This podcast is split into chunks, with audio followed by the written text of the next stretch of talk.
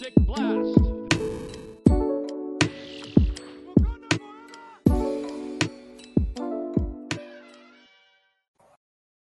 O ato de premiar se desenha nos esboços do princípio dos tempos, desde a caça com a carne mais suculenta até a disputa de quem fica mais tempo sem respirar.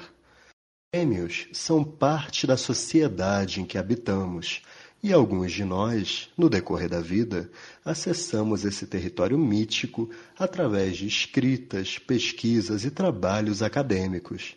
Hoje conversaremos com alguns pesquisadores que abriram a caixa de Pandora e curiosamente voltaram de lá com alguns troféus. Sejam bem-vindos a mais um podcast do Observatório Carioca de Histórias em Quadrinhos. Eu me chamo Idevart e comigo estão esses incríveis pesquisadores. Por favor, se apresentem. É, olá, eu sou Daniela Marino, sou pesquisadora de quadrinhos e questões de gênero e professora de literatura inglesa e tenho produzido em alguns sites também, como a Mina de HQ, é, sobre histórias em quadrinhos, principalmente voltada para a produção feminina, é, tanto cis ou trans, né, pessoas não binárias e LGBTs. Bom, sou Cristina Soares, é, sou professora de história, né, sou historiadora também. E a minha pesquisa é voltada às relações étnico-raciais. Eu vou falar um pouquinho né, sobre é, algumas obras, né, alguma coisa que eu participei, porque como ilustradora, eu também sou ilustradora, eu participo também de uma do selo Itam, que é um selo de escrita negra. Participo também de um canal, né, um canal Web Kizomba TV, que é um canal de, de resistência negra, né? Então tem mais algumas coisas que a gente vai conversando, a gente vai sabendo ao longo do podcast, tá, gente? É um pouco, um pouco é isso, viu? A gente é um pouquinho de tudo, né? Mas é isso, gente. Olá, pessoal. Aqui é o Carlos Holanda.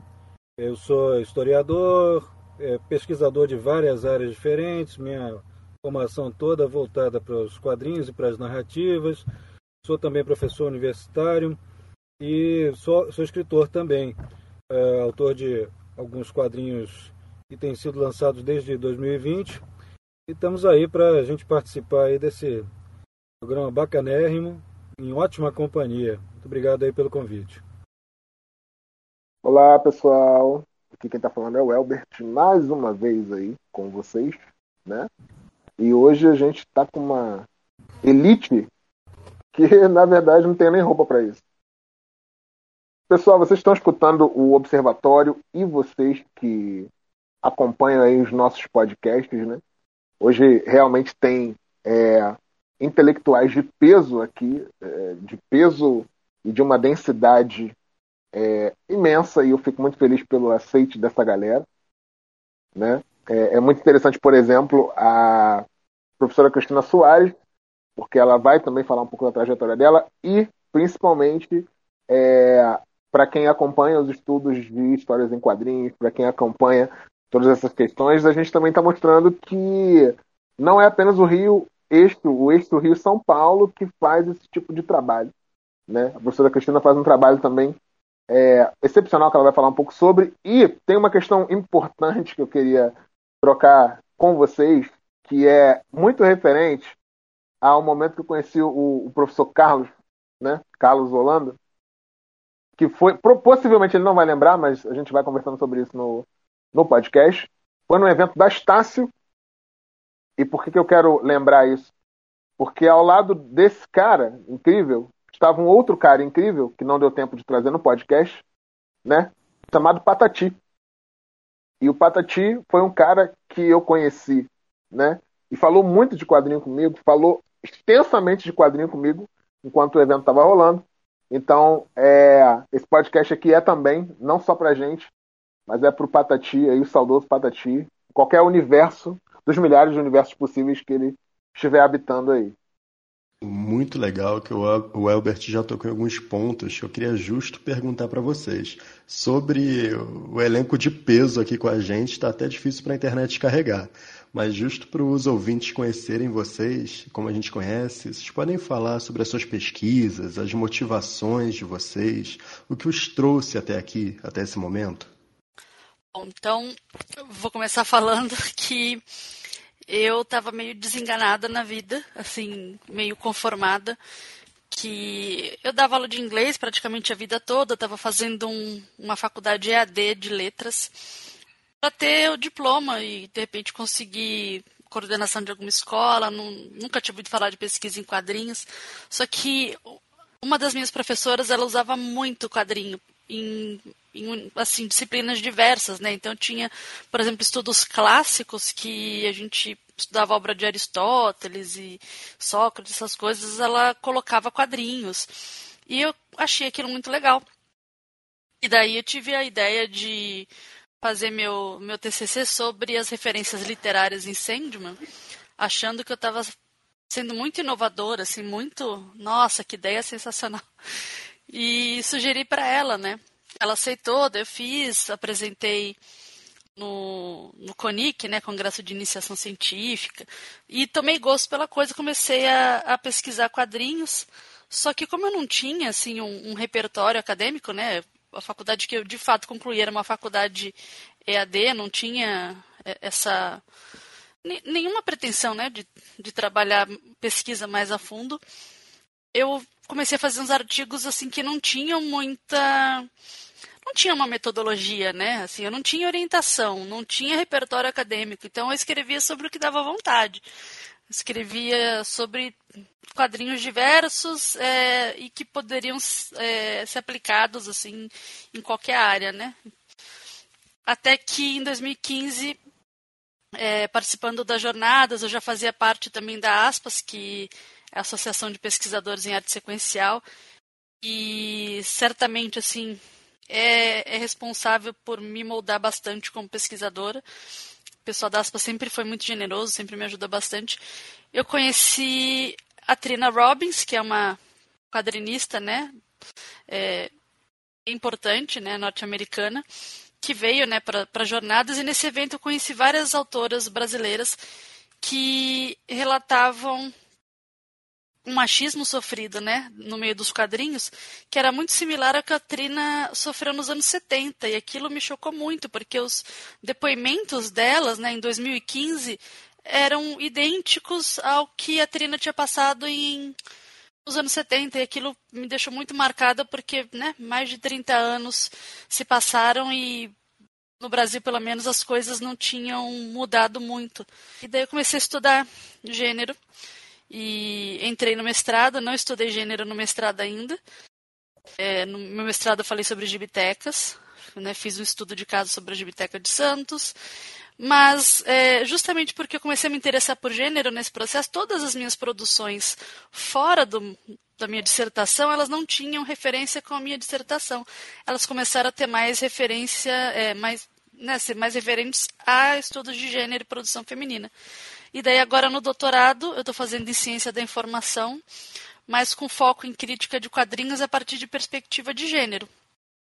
Então a minha trajetória ela foi hum, escala alfabética, basicamente é isso.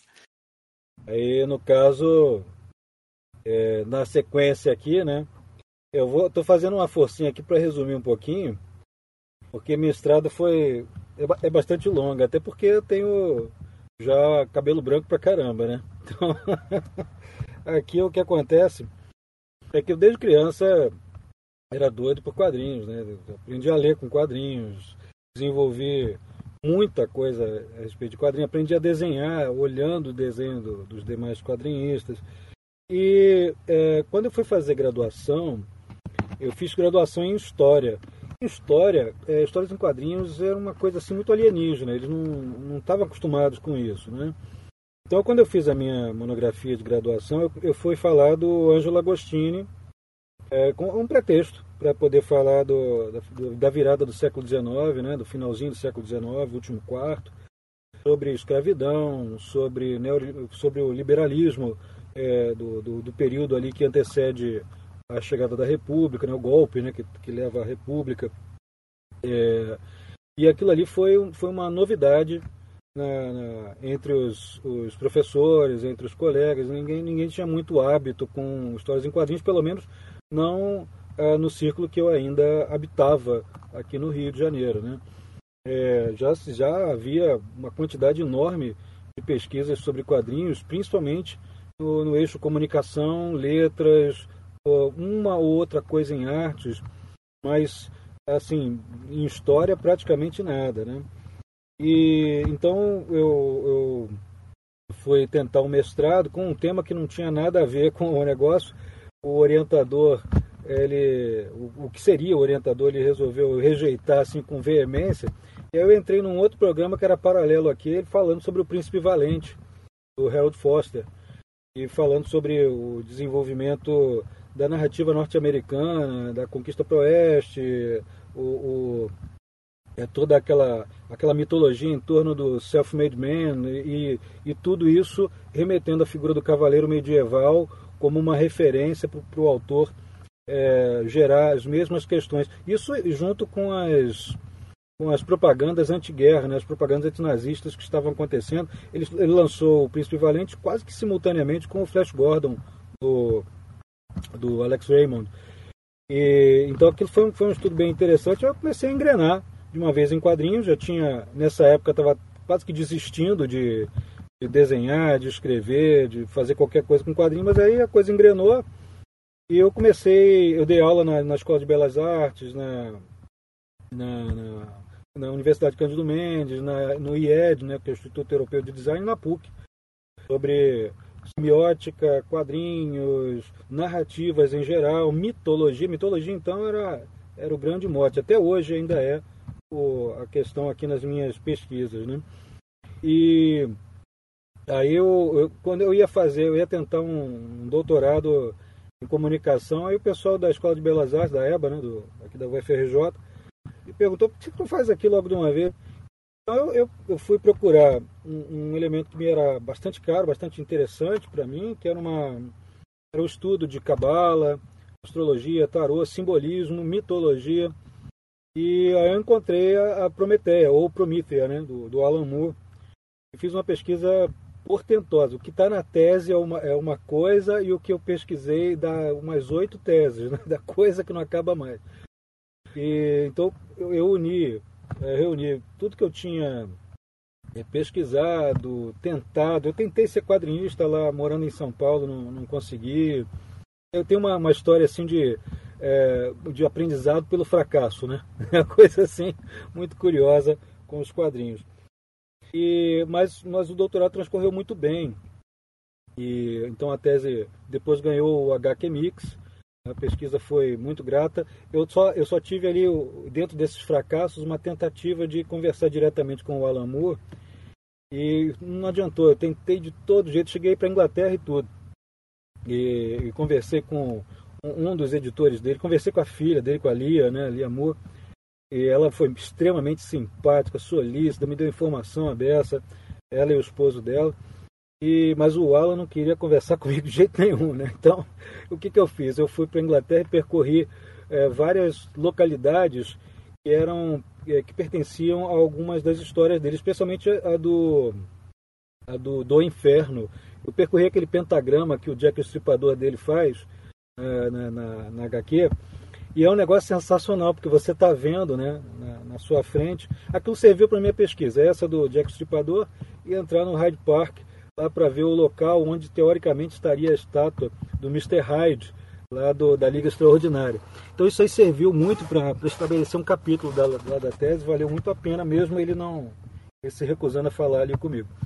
Acontece que a, a tese ganhou o HQ Mix, é, e eu continuei dando aula, estou um pouquinho parado com a vida acadêmica, mas estou aqui já num, num projeto que assim, estou retomando agora com, com a área de educação, um, retomando um projeto que vai falar sobre mitologias. Vou, talvez eu coloque o Sandman no meio da pesquisa e vai, vai ter mitologia grega aberta, mas eu vou fazer um intercâmbio com várias vertentes mitológicas diferentes, né, mitologia comparada, e vendo como é que as narrativas ficcionais é, incidem sobre o processo co cognitivo é, e com foco ali na, nas narrativas mitológicas e com essa, essa, passagem sobre o Sandman como uma referência, né, como a, o trampolim para poder trabalhar. Né? É, agora, uma, um comentário legal, a, a Dani falou uma coisa que é importantíssima, é, não, não sobre o, o, o, machismo, o androcentrismo que existe é, no, na, especialmente na produção, né, na produção, na leitura, na, na, pesquisa sobre histórias em quadrinhos de algumas décadas atrás. É, agora isso, que bom, né? Isso está tá modificando sempre para melhor, com um número de mulheres é, e, e com diferentes enfoques nos quadrinhos. Eu me lembro que nos anos 70, que eu comecei a ficar viciado em quadrinhos nos anos 70, nos anos 70 a gente falava de quadrinhos para as meninas que, né, da nossa idade e, e, assim, nós éramos ridicularizados, né? era uma coisa complicada. Era uma espécie de contra-educação do feminino em relação às histórias em quadrinhos. Quem explica isso muito bem é o Gonçalo Júnior, né? Ele vai falar sobre essa desqualificação das HQs na, na sociedade brasileira como uma, uma literatura menor, né? como uma arte menor. E, e, a gente via isso. Até por volta de aí, do, do comecinho dos anos 2000, ainda havia uma certa retração uh, do, do, público feminino. Uma certa retração que já estava havendo uma, uma onda maravilhosamente boa né, de, de mulheres muito conscientes que estavam lendo quadrinhos, se identificando, e a gente já. O, o diálogo já estava se estabelecendo. O, e esse, esse preconceito que havia começou a se, de, se desvanecer em função de pesquisas acadêmicas, publicações autoras, autoras de tremenda qualidade. A gente já nos anos 70 e 80 tinha Chantal Montelier, pô, só para começar, né? Fora as, as múltiplas autoras da, da, da, Marvel e DC Comics que, que só depois de muito tempo as pessoas começaram a descobrir a existência, a importância delas, né? É, é, o impacto que elas causaram na produção das histórias, né? especialmente dos super-heróis também. Mas tinha muita, muita coisa boa. E, e, isso, isso que, a, que a Dani traz é um negócio fundamental, essa diversificação do público leitor, do público produtor e do público pesquisador. Né? Eu nem, nem chamaria de público, mas do, do, do da, da, motivação pesquisadora, né? que eu acho incrível como isso está mudando. Quando eu dei aula na Escola de Belas Artes, e ainda estava essa, essa transição, ainda estava meio que num período de transição. Eu acredito que isso seja uma coisa meio de nicho aqui do, do Rio de Janeiro e que ao, ao cabo assim do de um ano de, de curso uh, em que eu incentivava muito o, o, uso de quadrinhos como referência, a, a transição entre a arte clássica e, e, a arte estilizada dos quadrinhos, aí eu comecei a ver que, que as, as alunas elas tinham um trabalho simplesmente sensacional. Tinha um aluno ali que começou a desenhar comigo ali, acabou o curso desenhando melhor que eu. Então, então sensacional isso, né? Então é, é, é, muito, muito gratificante ver essa, essa mudança de paradigmas, essa incursão é, de um pessoal tão sério né, dentro do público feminino, é, chegando aí na, na pesquisa de quadrinhos. Mas é isso. É, ultimamente eu estou fazendo essa pesquisa sobre o desenvolvimento cognitivo usando mitologias e narrativas. Só queria ter feito esse comentário mesmo porque eu achei fantástico o trabalho de vocês.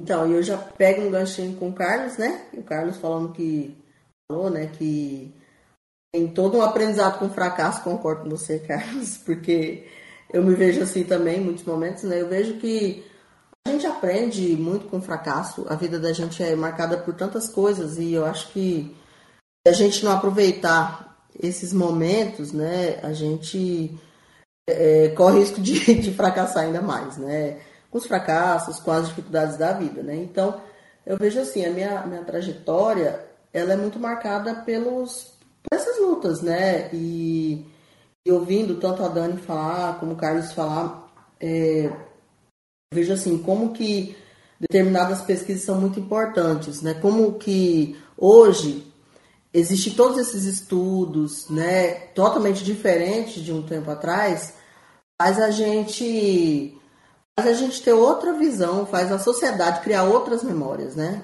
Porque eu vejo assim, a minha memória enquanto criança, eu tenho assim em casa, Eu vou, eu sei que vocês vão me crucificar, né? mas eu vou, vou chamar de gibi, que era gibi que a gente chamava quando era criança, os HQs, né?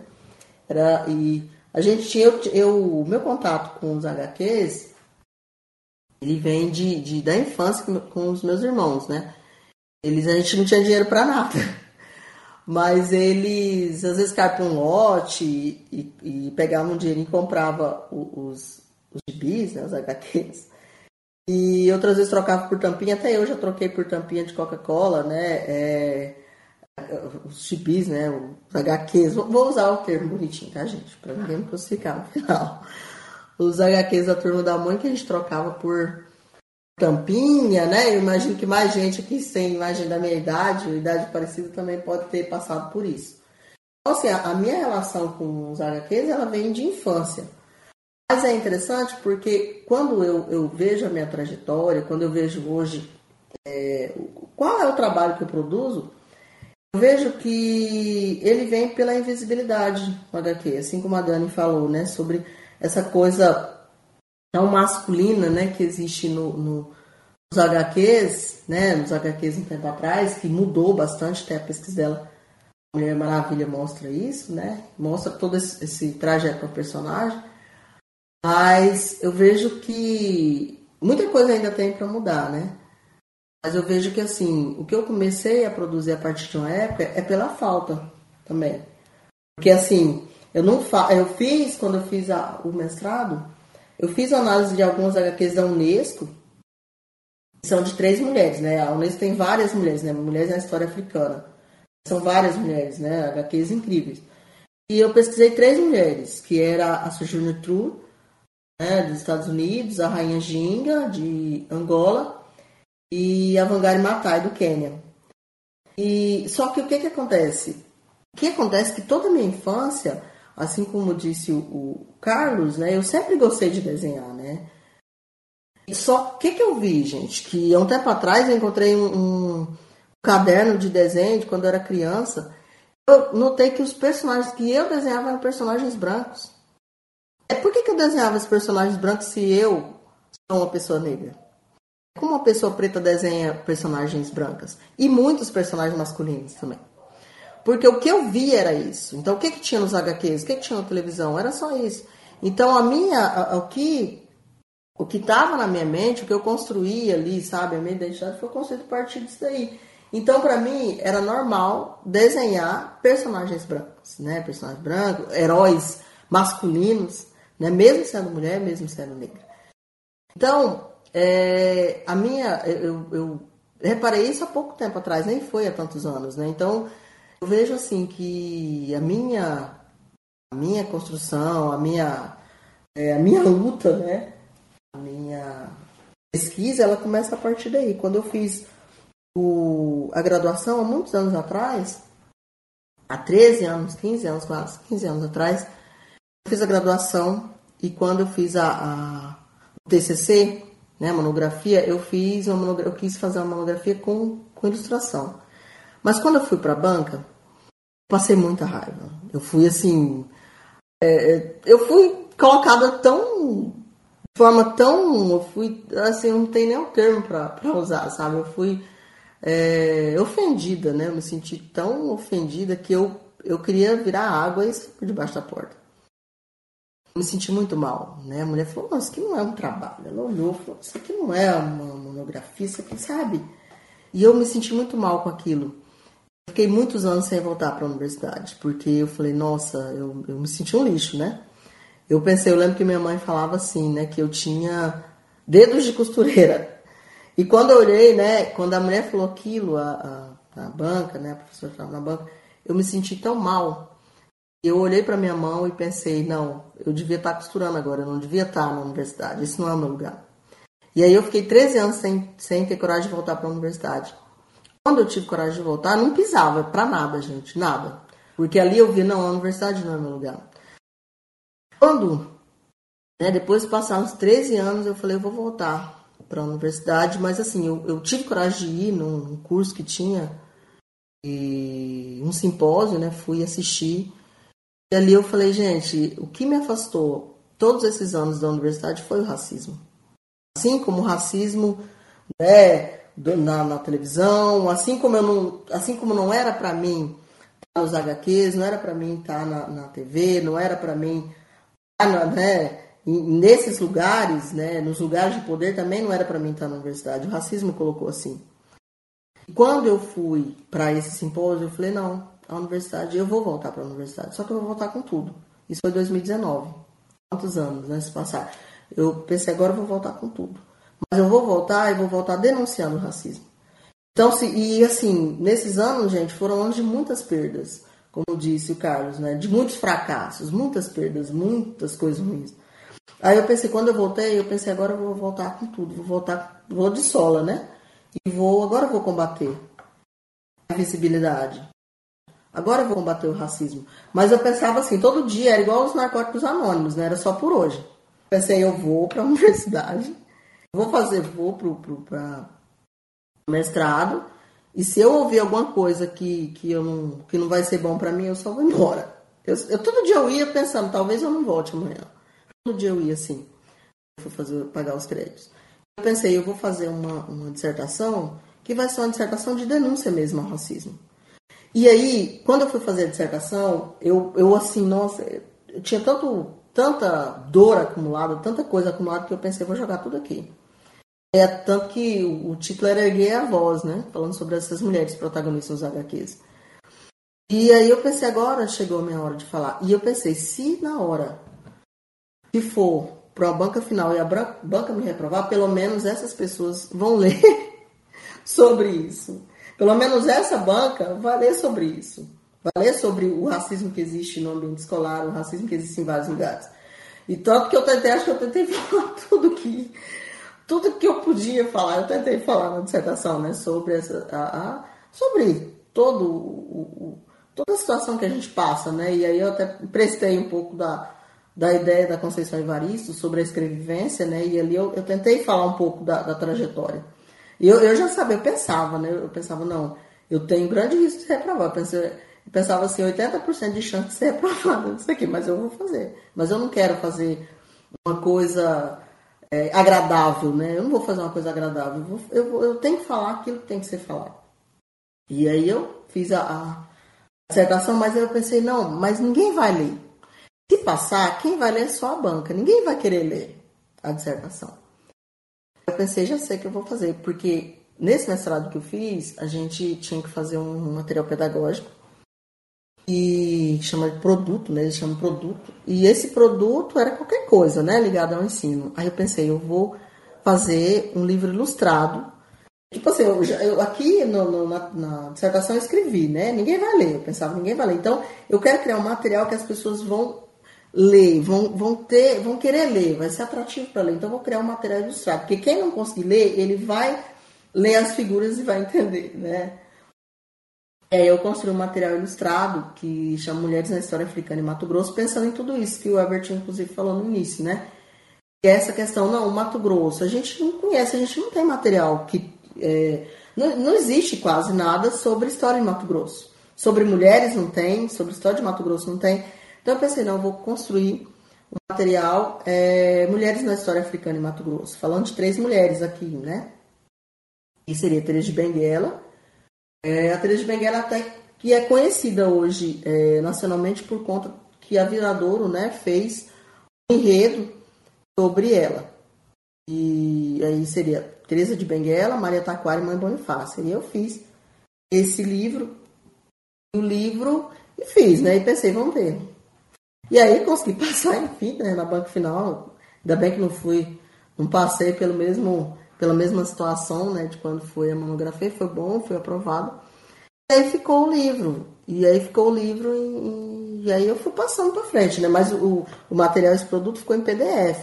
Mas eu pensei, agora eu vou passar para frente. Aí eu fui passando, fui passando para frente onde eu podia passar para frente, fui passando para frente. Aí eu fui assim tendo um retorno bastante positivo, né? Porque várias escolas, né, de vários lugares começaram a ter acesso a esse material. Eu joguei na rede, essa é a vantagem né, da, da internet hoje. E aí eu tive um bom retorno, porque de vários depoimentos né, das crianças que liam e se identificavam, pessoas adultas que liam e se identificavam com essas mulheres. Então, assim, vou parar um pouquinho, né? Deixar o próximo aqui, próxima pergunta, porque senão vou, vou ocupar todo o tempo aqui. Mas um pouco é isso, tá, gente? Então a, a minha trajetória ela começa né, com, essas, com essas lutas, né? Começa com, com os fracassos, né? Com as derrotas, mas que a gente vai tentando pegar a derrota, pegando, pegar o fracasso e transformar em algo positivo. É, então é um pouco é isso, tá, gente? A gente vai conversando ao longo do tempo, tá? Olha, a vontade é tecer perguntas sobre as falas de vocês e criar mais uns cinco ou seis episódios, tá? Que a vontade de perguntar muita coisa, tá muito bom. Eu gostei muito da frase, é, não tem material, então eu vou criar o material. Nossa, eu não tenho palavras o quanto eu adorei isso, tá? E Elbert, Diego, vocês querem comentar alguma coisa? Rapaz, a, a, cada referência traz uma série de demandas, né? É, a Cris, por exemplo, falou do gibi, né? É, o Carlos falou da viagem, né? E, e é interessante o, o, quando ele fala dos lugares que ele percorreu, que tem como referência o universo dos quadrinhos, né? Quantos de nós já lemos as obras que ele citou e a gente constrói um imaginário. E a Dani, por exemplo, falou de uma coisa que eu bato muito na tecla, que é repertório. Né? Então, é, o quanto né, os colegas que nós convidamos para estar aqui conosco, outros colegas que nós convidamos para outros podcasts, eles estão é, encharcados de repertório e às vezes, em alguns espaços, é, eles não conseguem fazer esse movimento de soltar esses repertórios.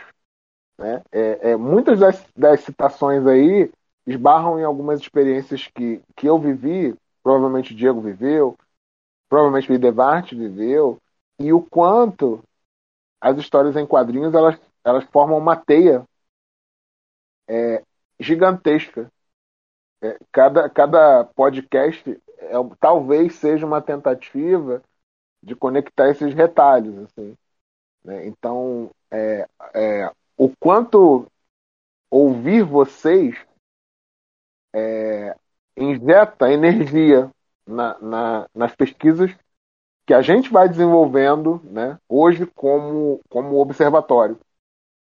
Albert, você me permite aqui uma, uma parte.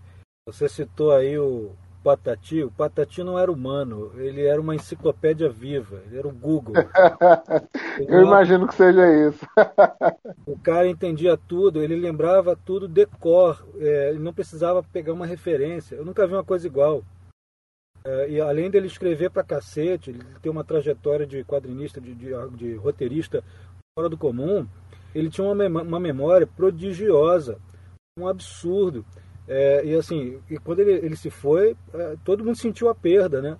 Porque você chamava ele para um evento de quadrinhos e, e, tinha que dar um lugar só para ele falar, porque era, era muito assunto. Ele conhecia tudo, tudo, de dentro e de fora do país. O cara era um monstro, né? Fantástico. E me permite aqui, eu estava falando aqui da Dani, é, da, da, da, fala da Dani, né? Porque ela veio primeiro, mas a fala da Cristina é, é maravilhosa também, porque está é, tá falando aqui de um processo, um, um esforço miserável, né, um esforço gigantesco para chegar tanto ao protagonismo feminino quanto ao protagonismo negro, que assim, agora que está começando a chegar alguma coisa assim. Ela falou, tocou num ponto que é fundamental. A gente realmente não conseguia conceber a, a figura do, do negro é, como um protagonista em alguma coisa. Ele era sempre coadjuvante, desde o Angelo Bastini, aqui no Brasil. Né? E a Dani, com a pesquisa dela da, da Mulher Maravilha, olha essa coisa do protagonismo feminino.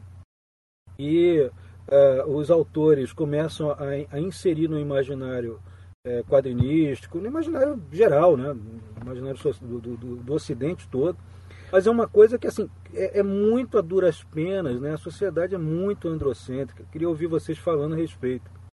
Outra coisa, Carlos, é, é engraçado essa questão da, da, da gente se, se perceber nos quadrinhos. Eu acho assim, é tão importante essa essa, esse olhar sobre os quadrinhos, né? Eu, eu admiro muito, assim, eu acho impressionante as pesquisas, quando eu leio as pesquisas sobre quadrinhos, eu acho incrível até essa pesquisa que o Elbert tem sobre o Jeremias, que eu acho que seria até interessante ele falar um pouco sobre ela.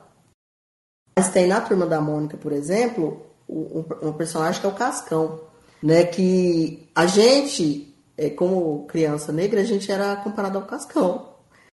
Veja que coisa, né? Então, assim, o Cascão era quem parece, pelo menos que ele é colocado na. na, do Maurício de Souza coloca ele como se fosse o pardo. É, mas o, o Cascão é sujo. Né? Tanto que o cabelo da mãe, do pai, é crespo, né? Então, assim, ele seria o personagem não branco do, do, dos quadrinhos. Então, assim, aí a gente, a gente olha isso aí e a gente fala, peraí, peraí, tem uma coisa estranha aqui. Qual foi a intenção, né? Qual foi a intenção de colocar um personagem como, como Cascão e colocar ele como não branco? E quando a gente chega na escola, a gente é chamado de Cascão, ó, oh, você parece com esse daqui, seu cabelo tá igual esse daqui. Então, seu cabelo é assim porque o seu cabelo é sujo. Né? Então, veja bem, então como que, como que essas análises dos quadrinhos né, são importantes? E aí eu queria só jogar uma perguntinha aqui, não sei se eu, se eu saio do negócio, gente, mas eu queria jogar uma perguntinha pro, pro Carlos, é com relação a, ao Sandman, né, que ele falou aqui. Porque o Sandman hoje tem na Netflix, né? E eu já vi várias críticas com relação aos personagens negros da morte, né? Vários personagens negros que, que existem ali na série. Eu gostaria que você falasse um pouco, né? Você como pesquisador depois, né? A gente tiver um momentinho, né? Falar sobre isso como, né? Um pesquisador sobre o Sandman. Como que você vê isso? Como você percebe? Se é positivo, se é negativo. Então, então é isso e eu, eu volto para vocês, gente. Pô, já deixa essa crítica aqui ao Elbert, que tem que ter um episódio inteiro sobre Sandman, hein? Não, um detalhe só é que a, a, a Dani Marino, ela é uma personagem do Sandman, tá? Só pra deixar bem claro. Eu? Como assim? Descobriu agora, né? Da mesma, da mesma maneira que o, que o Diego é um homúnculo, né? Ah, é. Escutem, escutem o, o, podcast do Fumeto Alchemist aí. É, Dani Marino é um personagem de Sandman, mas vamos lá. Essa questão que a Cristina trouxe, acho que a, a, tanto o Carlos quanto a Dani tem é, um certo domínio para poder conversar sobre. É, só, só dizer aqui uma coisa. É, todos nós aqui, vocês principalmente, é, são todos personagens de Sandman, se vocês querem saber. todos, todos, todos têm um pouquinho do bibliotecário. ah, isso, isso com certeza. É, inclusive é a área que eu estou atuando agora, né? É, ciência da informação. Então, eu tenho uma relação é, com o Sandman. Bom, acho que muita gente tem, né?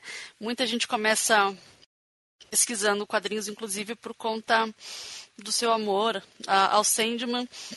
E a gente tem isso né, na pesquisa. Muita gente que começou a pesquisar começou porque antes era colecionador, leitor de, de quadrinhos. Agora, sobre as personagens negras, é, é aquilo que a gente já, já sabe, né? O, o racismo, ele, ele vai se, se, ser reproduzido e acho que de forma, às vezes, até mais agressiva no meio dos games e no meio da cultura pop. E isso foi tão forte, né, quando as pessoas começaram a criticar essa mudança, né, da escolha de, de alguns personagens que nas histórias em quadrinhos foram representados como pessoas brancas, né? E daí foram colocados como pessoas negras na Netflix. É, é a mesma coisa que aconteceu com a Estelar, né? A mesma coisa que aconteceu e está acontecendo com a, com a Ariel na Pequena Sereia. E complicado é que por mais que as redes tenham dado né, um pouco mais de alcance né, para a nossa voz e tudo mais, ao mesmo tempo a gente sabe que os algoritmos eles são regulados por pessoas, né? Quem, quem regula eles para que certas coisas não apareçam é, são pessoas. E o perfil dessas pessoas a gente mais ou menos sabe qual é. Né? Então, os algoritmos acabam reforçando e perpetuando esse racismo na medida que pessoas que são racistas conseguem ter bastante alcance e quando você denuncia esse racismo, como aconteceu com as, é, as garotas geeks, né, que fizeram um, um texto e postaram no, no Instagram anunciando esse racismo, elas perderam a conta, né? E elas vão, só vão poder recuperar essa conta, que era onde elas tinham maior número de seguidores, é, judicialmente. Então é complicado, né? É, mas isso acho que tanto a, a Cris como o Elbert tem mais relação com esses estudos relacionados à raça vão poder falar melhor, mas é, infelizmente a gente parece que anda dois passos, ou um passo, sei lá, e volta dois, porque você vai lá, você faz um. Você, vocês sabem, né? Vocês fazem alguma pesquisa sobre, sobre raça, vocês sabem que não vão ter o mesmo alcance que vocês falando sobre. É, por exemplo, o. Ai, gente, como é o nome do. A jornada do herói em Superman, por exemplo, entendeu? Então, é, acontece e a gente tem que seguir fazendo o nosso trabalho para que isso continue sendo combatido, né? Muito bom. Mas assim, é, pegando o gancho da, das três falas aqui é, e respondendo aqui a Cristina, é, qual seria, por acaso, a cor da morte? Ela tem cor, né? O, quando o cara diz assim, ah, ela, ela é preta, ela é diferente do, dos quadrinhos. Mas quem foi que disse que a morte tem que ter cor? Né? Ela, é, ela é a cor que o autor quiser, ela é a representação que for necessária. E aquela atriz ali, assim, simplesmente sensacional, né? Ela ficou, não sei, eu tenho a impressão que ela ficou um pouquinho melhor até do que o, do que o quadrinho original. Mas assim, e, a, qual é a, a raça, a cor do Morpheus, do Sandman? Ele não tem. É, ele é apresentado como um branco leitoso na, na constituição dele, quando ele está preso lá pelos, pelos magos negros, lá na origem dele. Né? Não é bem a origem, né? é o início da história. Mas ele é vir. O que é o sonho? O sonho é uma produção que, que vai, vai conter elementos do inconsciente pessoal, elementos do inconsciente coletivo, elementos da sociedade a qual a gente pertence e questões que são pertinentes à sua estrutura fisiológica. O sonho produz isso. Quando o Neil Gaiman vai construir a figura do sonho, ele não está pensando em raça, cor, credo, não sei o quê, porque cada sonhador se projeta. Então tem passagens eu, eu achei, achei aquela discussão absolutamente ridícula. Desculpem, mas é, é absolutamente ridícula o cara dizer é, como é que tem que ser representado o personagem da, da, da série. Porque o, o, o sonhador enxerga as coisas de acordo com seu, não só com seu ponto de vista, mas com todo um arcabouço mitológico, narrativo, orgânico, social, histórico que ele tem. Quando ele representa os personagens daquela maneira, de maneiras diferenciadas, cada qual com um contexto diferente, ele está dando essa mensagem aí. O Lucian, que olha só que coisa bacana, quando a gente fala aí do protagonismo da, da mulher, do protagonismo negro, como é que é importante. Vocês, não sei se vocês perceberam, mas a importância do Luciano. O Luciano dos quadrinhos é um homem, né? Um, um senhor lá, já barbudo, com aquela cara meio de Wolverine. E, no, e no, no, na série é uma mulher negra com as orelhinhas de Spock, né? Que é uma, é uma coisa assim meio lupina, que, que confere representatividade dupla é, simultaneamente, né? E, ao mesmo tempo, está mostrando ali que assim, é indiferente, é totalmente indiferente uh, você definir o personagem que vai atuar de uma determinada maneira e seu discurso pela, pela cor. Agora, só não se torna totalmente indiferente porque ela, no contexto em que aquilo está sendo publicado, ela vai causar choque no preconceito já existente. O que, aliás, é a razão de tudo quanto é artista. Né? O que, que a gente tem que fazer? Para que, que serve a arte? A arte não é feita para deixar você, ah, que lindo, bonitinho, estou confortável. Não. Em parte, ela pode chegar a isso. Mas a maior parte da arte é para te causar um certo estranhamento. E é justamente essa função, ela te promover consciência. O, o, que o, o que a série fez com o trabalho do Neil Gaiman, o Neil Gaiman aplaudiu por causa de quê? É, é justamente eles estão promovendo uma consciência que no contexto em que ele criou aquilo ali, ele mesmo não, não tinha como desenvolver esse mesmo procedimento.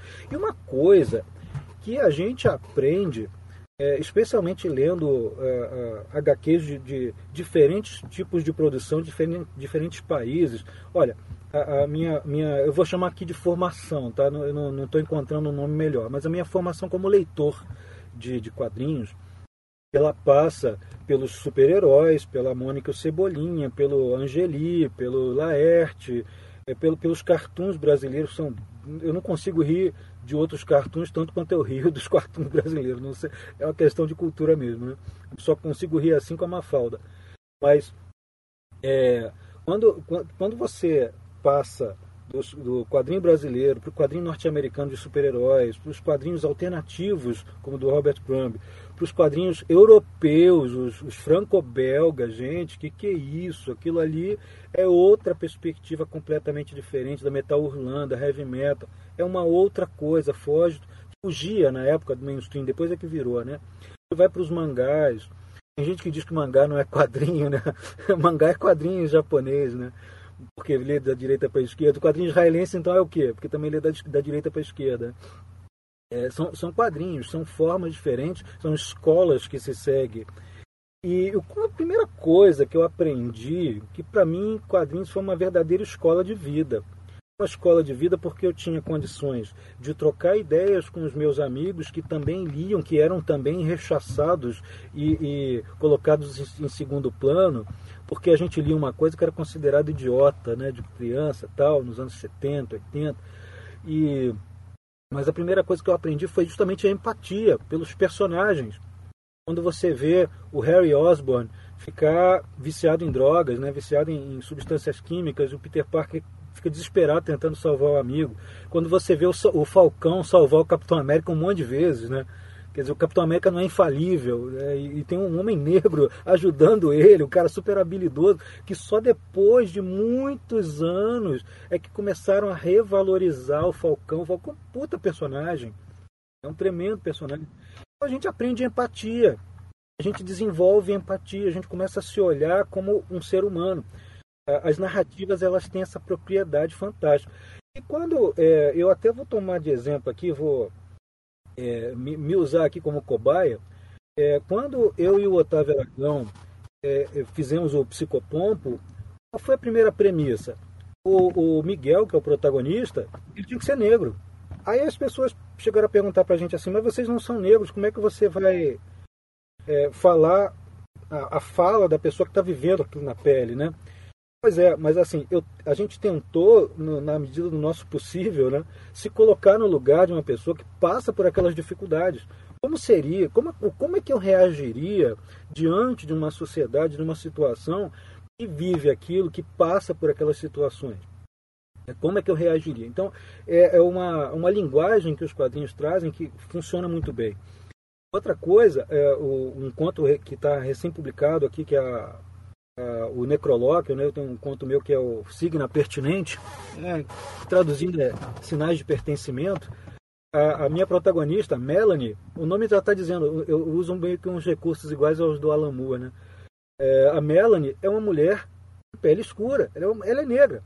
Né? E, e, ela é a protagonista da minha história. A gente tenta se colocar no lugar do outro. Isso, é, isso aqui é um, é um negócio fantástico, é um exercício que a gente pode realizar tanto pela parte artística quanto pela parte literária que os quadrinhos contêm. Eu não sei se eu falei muito aqui, mas não sei se eu respondi a, pergunta aqui da, da Cristina, mas é porque esse tema sempre me entusiasma muito. É, o protagonismo, a representatividade, é, é, a, a possibilidade da gente trazer símbolos é, de uma forma que possa ser absorvida pelos leitores, tanto pelo sentido literal quanto pelo sentido metafórico as imagens contêm. Essa é a. Eu não sei se eu cheguei a te responder, viu, Cristina? Mas vamos ver aí se eu me empolguei demais. Não respondeu sim, Carlos. É isso mesmo, Carlos, a Dani também, né? É...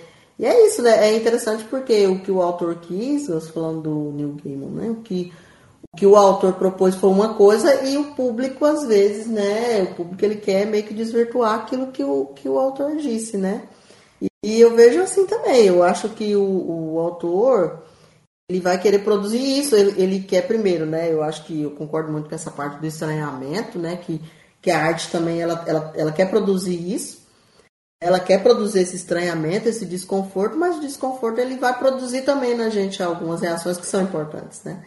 É isso, eu gostei, eu gostei, né? Gostei da resposta, gostei das, das falas, é, eu concordo muito com isso. E eu acho que isso é um avanço, né? Eu acho que e é interessante a sétima arte hoje porque ela, ela traz para ela traz para um público, por exemplo, hoje quem, quem é, acessa os quadrinhos é um público, né? E quem assiste as séries é um outro público, né? Um público maior. Então é muito interessante também a gente ver os quadrinhos sendo colocados, né? Na, nas séries, né? Para o público de uma forma geral, porque também propõe, né?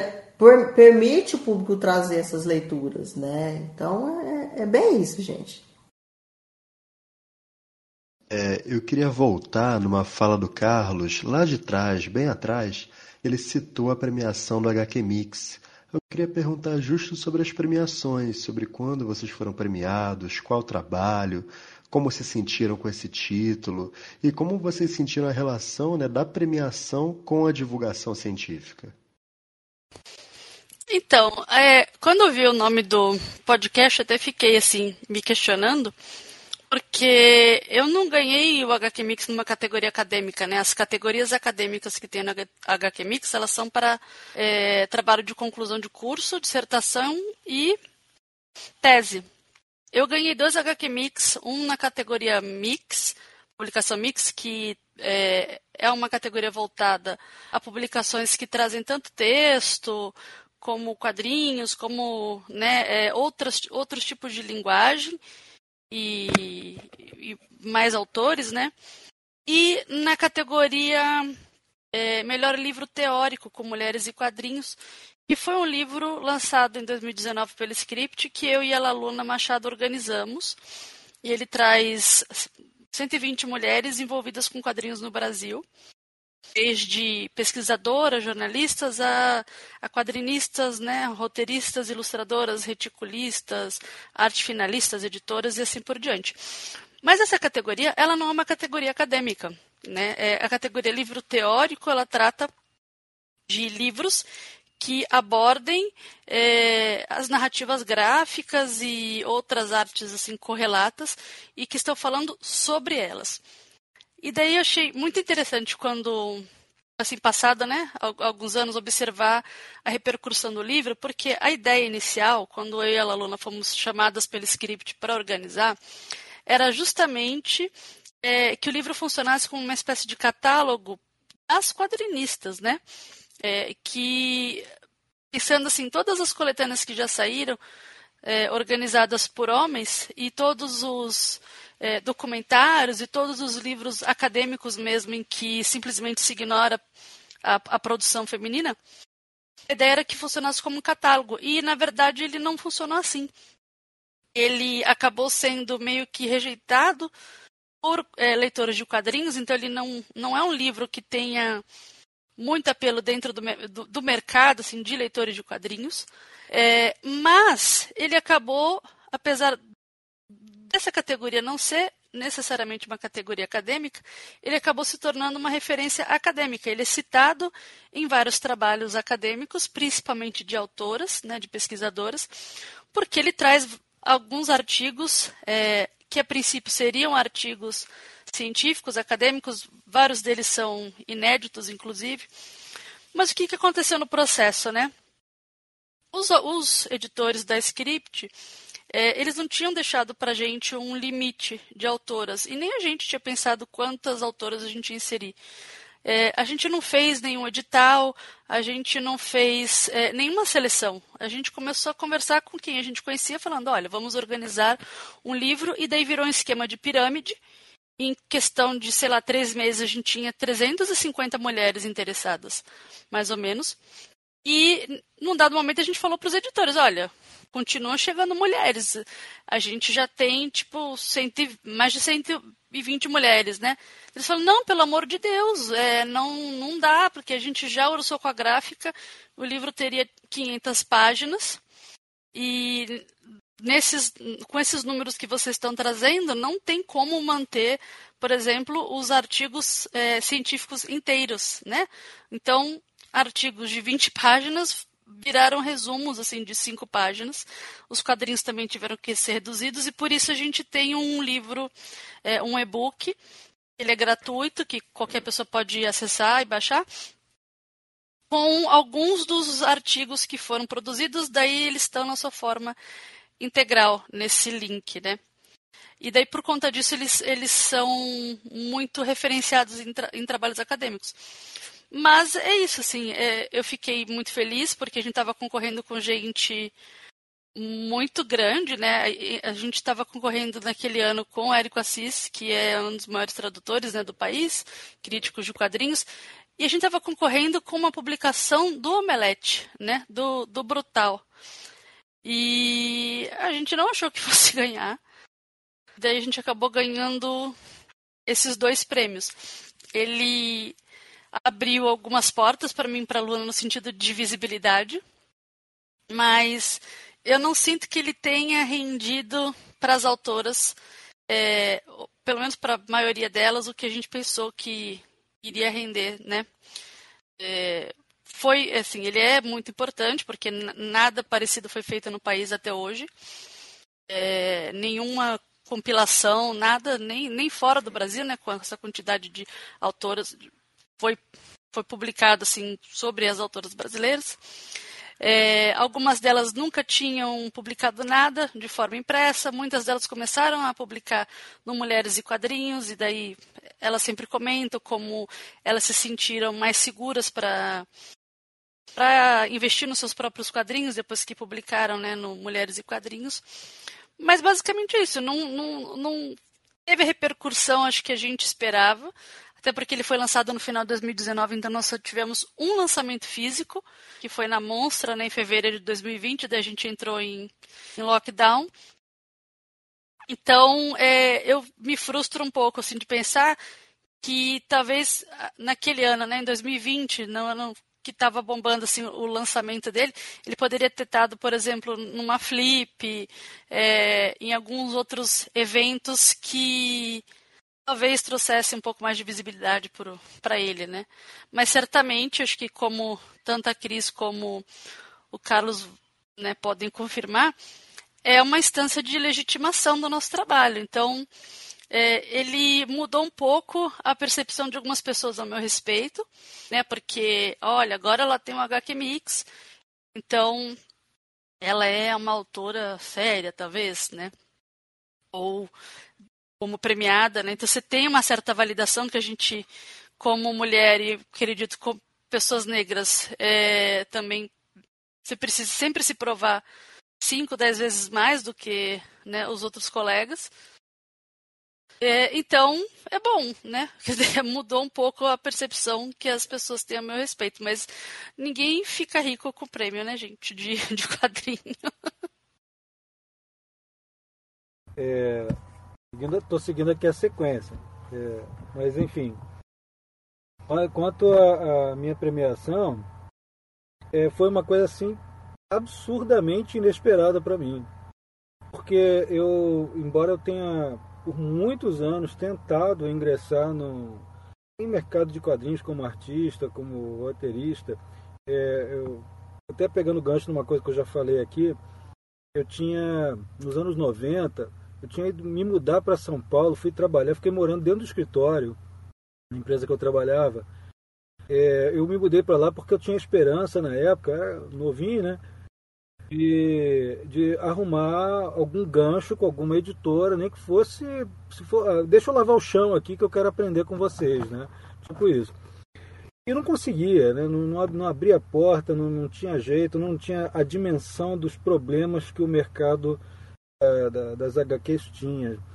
É, então, é, quando, eu, quando eu fiz o, desde, desde os anos 90 até chegar no doutorado, concluir a tese em 2013, né, e defender e tal, eu, eu não tinha a menor, menor expectativa de ter um, um reingresso no mercado, na verdade seria o um ingresso né, no mercado de quadrinhos é, de, algum, de alguma maneira expressiva. O, o, as tentativas que eu fiz foi na época da editora VEC, mandei uma, uma HQ assim de de amador para The Art, né? Publicaram lá uma história de lobisomem que eu fiz. Era assim, não tinha nada expressivo. E, e depois eu publiquei uma, uma revista chamada História, Imagem e Narrativas, publiquei o, algumas HQs minhas e de alguns outros autores também, né? Porque a, a revista era para ser de história, mas ela acabou que ela tinha majoritariamente artigos sobre quadrinhos e, e, e literatura, né? E o pessoal começou a, a, produzir muito dentro dessa área, a revista acabou incentivando. Mas aí o que aconteceu no, na premiação? O, o, Otávio, o Otávio Aragão, que ele é meu parceiro no Psicopompo, ele, eu convidei ele para fazer o, o Necrolóquio comigo. Eu participei da, da coletânea da Intempol, que tem, só tem autor assim, cascudo, só gente fera pra cacete né, no, no livro. Né? E então o, Otávio, ele, depois que participou da banca, ele falou, olha, a tese tem chance de ganhar. Eu falei, ah, não tem chance porcaria nenhuma, vou, vou mandar assim mesmo e tudo bem.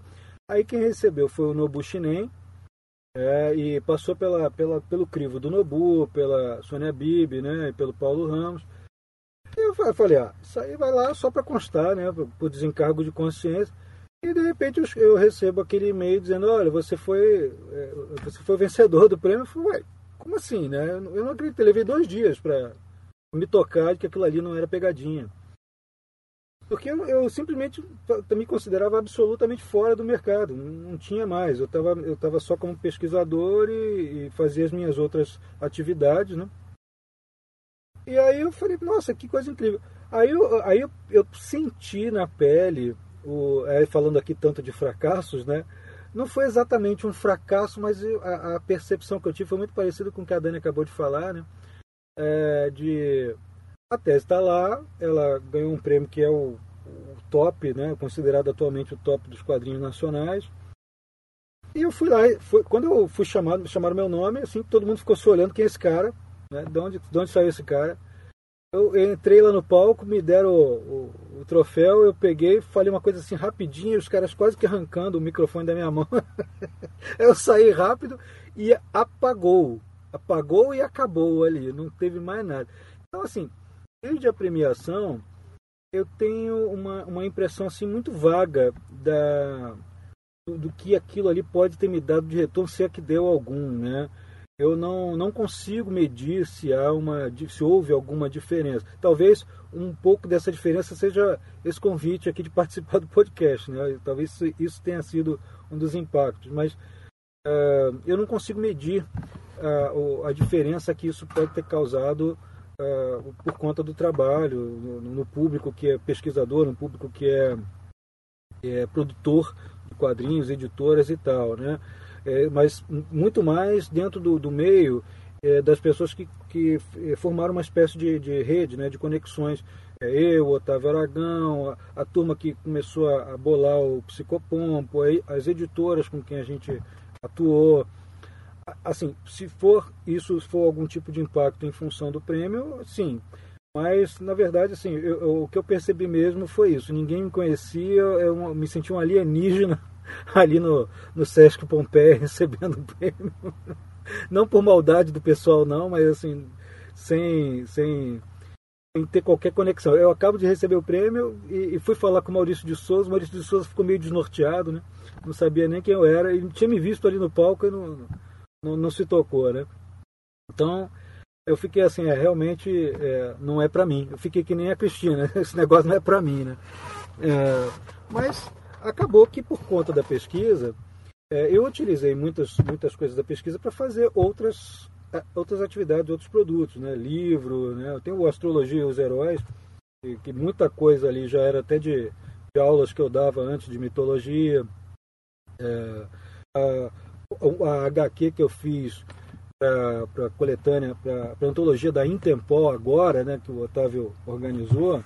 Aliás, essa Intempó agora é um espetáculo, tem só. É, nós estamos falando com Manel Fogo, Otávio, é, Otávio Aragão, Osmarco Valadão, Bianca Bernardi, fez uma história erótica poderosíssima, que o pessoal até achou que era história de, de adolescente, né, de garoto adolescente. Aí quando descobriram que era uma moça, né, que era uma moça é, é lésbica, inclusive, então ficou mais interessante ainda, mas só bem pornô. O Marçal Branco, que é publicado no exterior, o Edgar Franco, que é o, é o Cyber Pajé, né, todo mundo conhece o Cyber Pajé, o Manel Magalhães, que é um desenhista assim que acho que qualquer pessoa no mundo gostaria de tê-lo. E a Lidiane Cordeiro, que também fez um trabalho espetacular. Isso é a coletânea aí, a antologia que o, o Otávio fez aí da Intempol. Então eu publiquei ali e grande parte do que eu coloquei é, faz parte do conteúdo que eu coloquei na tela. Talvez esses sejam os impactos, né? Mas é, é, eu realmente, como eu disse, não, não, não, consegui mensurar até hoje teve alguma repercussão maior, porque é, meio que ficou meio esvaído o, o prêmio, né? Não sei se isso chateia ou se decepciona todo mundo, mas não foi. Foi um impacto para mim na hora que eu fiquei feliz, mas não foi assim, não teve grandes repercussões não. É, eu acho que o prêmio parece que é mais uma, uma, uma coisa da vaidade, né? Ou, oh, nossa, ganhei o prêmio, mas não, não tem mesmo essa grande repercussão, não, né? Financeira não tem, sem chance, né? Mas assim, eu tive dois momentos, né, de premiação, foi da dissertação.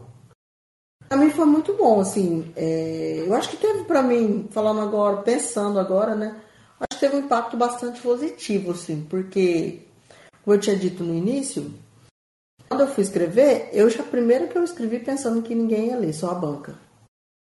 E aí quando eu recebi, eu recebi uma, uma premiação, né, uma menção rosa tal, no, do programa nacional de mestrado, mestrado profissional, com relação à dissertação, e aí aquilo foi muito bom, porque quando eu, eu, fiz a graduação, como eu disse no início, quando eu fiz a graduação, eu fiquei, gente, eu fiquei 10 anos, tentei coragem de abrir a minha monografia, porque eu pensei, gente, eu sou muito burra, sabe? Eu, eu, fiquei com isso na minha cabeça.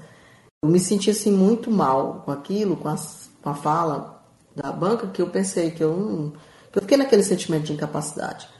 E quando eu voltei, eu não voltei, eu, eu cheguei, mas já que eu nem fosse passar. É, pensei que eu nem fosse passar pela banca, né? Pensei, vou tentar, né? Vai. Tipo, segura na mão de Deus e vai, né? E aí, quando eu, eu recebi essa premiação da dissertação, para mim foi muito bom. Porque foi um, tipo, um, um sabe, um, um, momento de virar a página. Não, peraí, eu escrevo sim. Eu escrevo sim, eu escrevo bem, e isso aqui tá bem feito. Então, para isso foi muito bom. E me deu, assim, um ânimo, né, em relação a isso. E eu recebi um prêmio, que também não era acadêmico, com relação ao, ao material pedagógico, né, o produto. Foi um prêmio é, aqui em Mato Grosso, se chama Prêmio Teresa de Benguela. Foi muito, muito interessante, assim, para mim. Foi muito marcante, porque é, primeiro que foi o primeiro prêmio, né, Teresa de Benguela aqui, foi em 2020. E foi interessante porque, assim, é, por conta da, de perceber que aquilo teve impacto, né? que o material teve um impacto, estava tendo um impacto na vida das pessoas. E assim, jamais, né? Tanto como a Dani, como, como o Carlos falou, eu não tinha, eu não imaginava sem chance. Porque eu ganhei o prêmio era, era em artes visuais, né? Pelo, pelo material. E assim, eu concorria com gente que, que já estava aqui há muito tempo. E eu, sinceramente, gente, vocês vão ver, depois eu vou mandar um link para vocês. É um, os, as ilustrações são simples, não tem nada demais. Assim, eu sou totalmente amadora, né? Com relação à ilustração, totalmente longe de ser profissional nisso. Então, assim, mas é, para mim foi muito interessante por conta do impacto. Eu pensei, não, isso aqui tem impacto. A minha intenção era fazer a, o livro ilustrado para ter impacto na vida das pessoas, né? Como uma forma de combate ao racismo. Então, se ele recebeu um prêmio, eu pensei, quer dizer, o objetivo dele está sendo alcançado, que é ter um impacto sobre a vida das pessoas. A minha é, frustração, não sei se é frustração, é frustração sim, em relação a isso, é com relação a essa produção. Eu, eu quero muito, eu tenho muita vontade de que, porque assim, ele está em PDF. O que, que eu tenho? Eu tenho um material em PDF. Eu quero que esse, eu, eu gostaria de ter esse material impresso. Porque a minha vontade é que esse material chegue nas escolas. Eu trabalho, eu tenho que. Até hoje eu vou trabalhar com material é muito caro para a gente imprimir. Então, assim, ah, o prêmio, então que o prêmio, o outro prêmio, né, ou sei lá o que fosse, pelo menos conseguisse uma boa tiragem de material impresso. Aí, assim, o material ainda está em PDF, não quero, eu quero uma, porque eu não quero uma coisa ah, que vai é, é, Eu não quero uma coisa que vai ai, satisfazer minha, meu ego, nem nada disso. Eu quero um material que ele tenha, que ele tenha sua utilidade. Então não é nem, eu nem quero é, esse material, outros, né? Vamos dizer que eu produzo outro que eu posso ganhar dinheiro com ele, mas esse material específico nem é, nem tem essa intenção. Mas a minha intenção com esse material é que esse material tivesse ele impresso, um livro impresso, vários, né? Eu só tenho o que eu fiz. Eu só tenho um impresso meu que eu, que eu paguei, né? Que eu ganhei de, de um amigo meu que fez a diagramação. Mas eu gostaria do material impresso para usar na escola, para as pessoas usarem na escola. Porque em PDF eu trabalho em escola pública. Os alunos não têm essa condição, não têm essa coisa de, de usar o material digitalizado. O, o, o, ensino público ele requer um material impresso. Então, assim, a minha frustração é essa. Eu, eu gostaria que fosse uma coisa que, que desse até um, um, uma possibilidade de falar, ó, você ganhou isso aqui, agora você vai ter é, uma quantidade X de material impresso para ser usado nas escolas. Então, assim, porque aí eu acho nesse sentido, né? Eu vejo assim, a, a dificuldade que tem para isso, sabe? A gente parece que a gente tem que ficar se humilhando para ir atrás de uma de política, eu não vou, né? Ah, de fulano de tal para conseguir uma tiragem X de, de material. Não, eu, eu, gostaria que, que essa repercussão do material for, é, fizesse com que a gente pudesse ter essa, essa sabe, ter ele impresso, mandar para as escolas. É esse, esse é o meu objetivo com o material, sabe? Quanto mais mãos chegarem, né, eu acho que mais possibilidade tem de causar alguma coisa. Então são essas premiações, né? Eu fiquei feliz, sabe? Até hoje sou feliz. Eu, eu tenho aqui o negócio, ele é um, um trenzinho que acende, um troféuzinho que acende e tal, bonitinho. E eu sou feliz, eu olho ele lá e fico feliz, porque a gente fica feliz, né? Eu jamais imaginava na minha vida eu que saí do interior, já sou de Mato Grosso, gente, eu sou do interior de Mato Grosso. Quando que eu imaginava eu lá, interior de Mato Grosso, ia ganhar alguma coisa, né? Uma premiação desse nível. Então, assim, foi muito, muito bom. Eu gostei bastante. É isso, tá, gente? Ô, Cris, qual foi a premiação que você ganhou? Foi HQ Mix também? Não, não, o meu é outro. O meu é, é local. É Prêmio Teresa de Benguela, o nome do prêmio. Ah, ah, tá. Você tinha mencionado. É que é, essa sua fala, né, da sua trajetória. Você acompanhou o trabalho da Priscila, é, que é roteirista do, da série Confinada? Não, não conheço. Ela, ela é maravilhosa, essa série também é, de quadrinhos, ela é, ela é postada online, né, no perfil do Leandro Assis, que é o desenhista.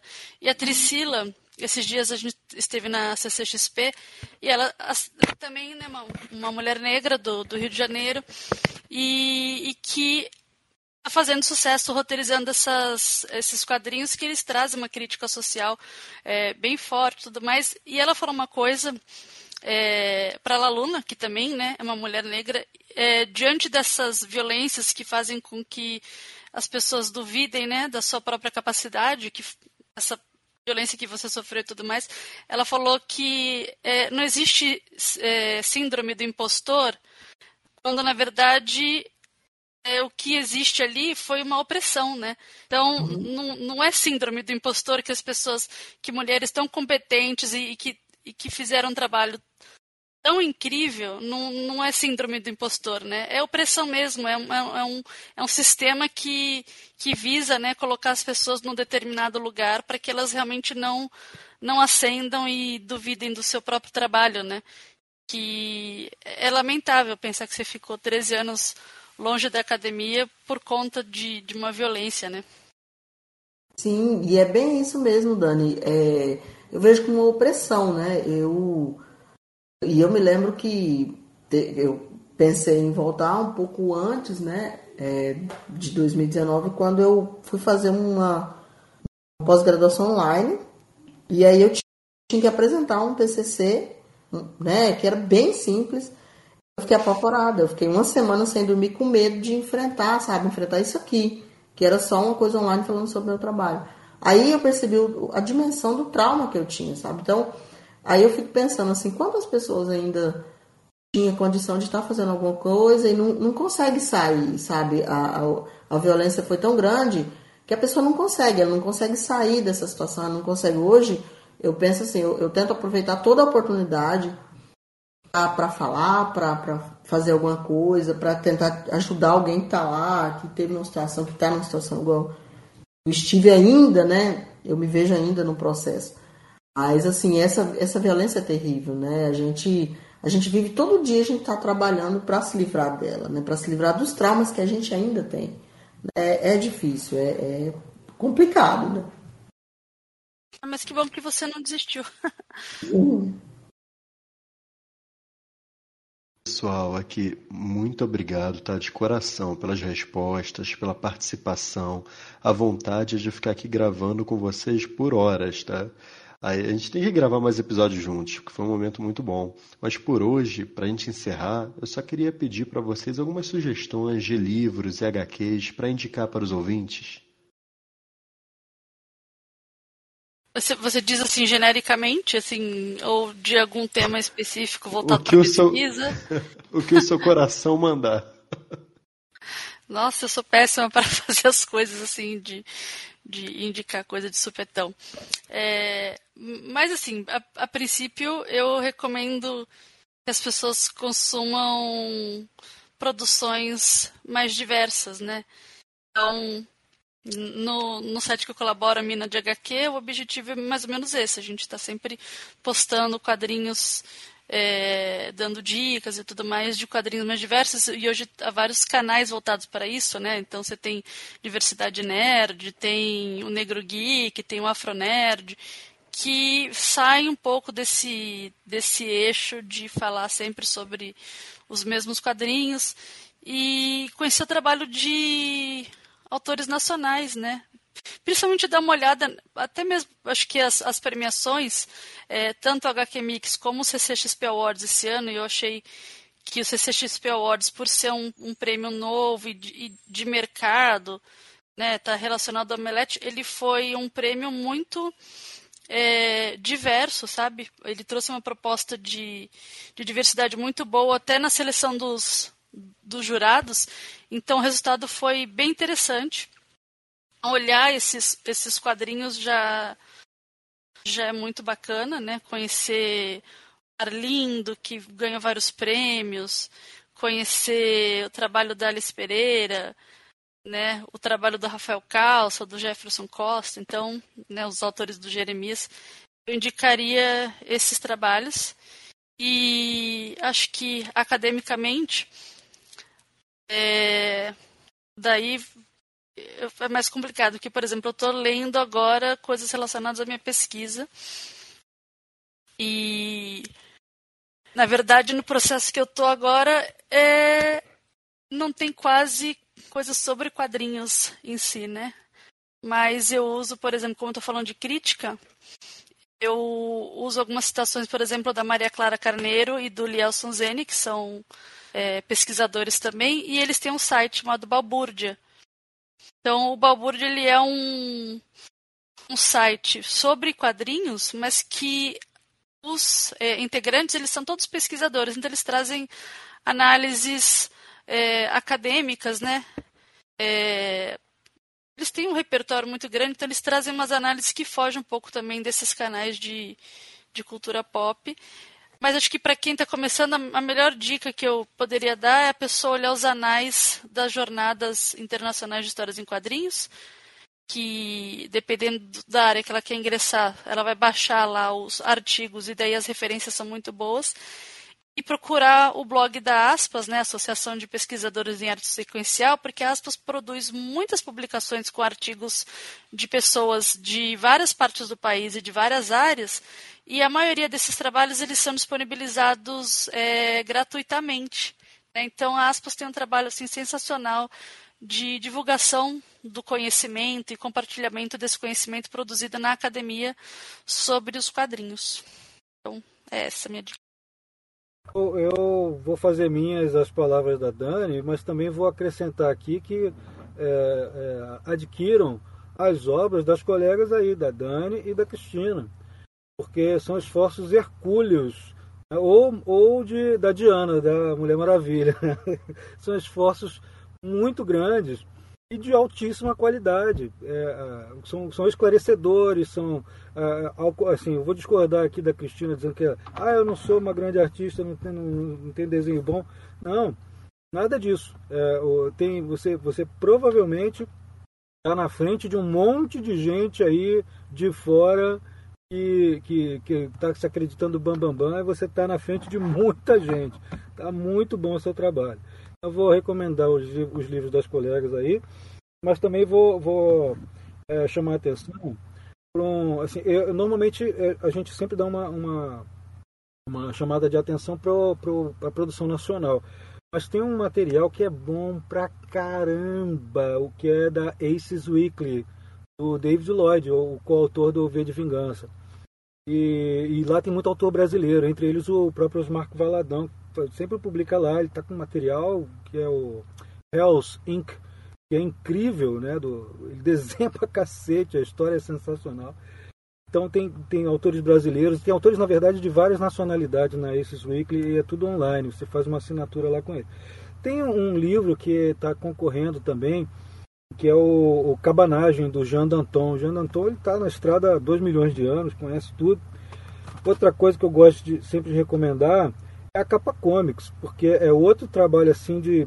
Assim, o, o sujeito sua, quase morre e quase que não tem reconhecimento. Né? Eles têm um, um material que é sempre muito original, uma, uma coisa voltada para a Baixada Fluminense, Capa Comics, e junto com a Capa Comics o, o material que o Hamilton Cabona começou a desenvolver no mestrado dele, que é a Totix, é uma espécie de Netflix de quadrinho. Uh, e aí eu só para fechar, é, recomendar aí o pessoal que, que ficou curioso aí com as dicas acadêmicas, né? É, e vou, vou tornar a recomendar aspas, e, mas quem quiser fazer o download da minha tese, ela está inteiramente disponível no, lá no meu blog. Depois é só compartilhar o endereço. Mas é, pode baixar ali à vontade, tá, cada, cada capítulo ali em separado. Baixar. Tem mais de. Tem, acho que tem uns 8 mil downloads, se eu não me engano. E uma tese até que está razoável, né? Talvez isso aí seja uma maneira de mensurar o impacto que eu falei ali. Mas é isso, essas seriam as indicações desses trabalhos que eu acho que merecem muita atenção. Tem muita coisa, né? É, não me ocorre agora todo mundo. Bom, eu não, não tenho esse repertório todo, tá? Da Dani do Carlos, eu não sei. Eu, vou, eu tenho duas coisas, só que eu vou indicar, né? Primeiro é os HQs da Unesco, mesmo que eu fiz a pesquisa de mestrado com eles, que são é, Mulheres na História Africana e. Mulheres na História Africana. E eu, eu recomendo porque, apesar de ter muitas pessoas que conhecem, mas eu acredito que vão ter muitas pessoas que estão ouvindo o podcast que não conhecem, né? Então eu acho que vale a pena conhecer. Muitos estão traduzidos para o português, outros não, mas, mas, são assim, eu vejo como um, um grande avanço para a história africana. Né? Então, essa é a minha primeira recomendação. E tem um especial que é brasileiro, do Marcelo de Salete, que é Angola Janga, que é a história de Palmares.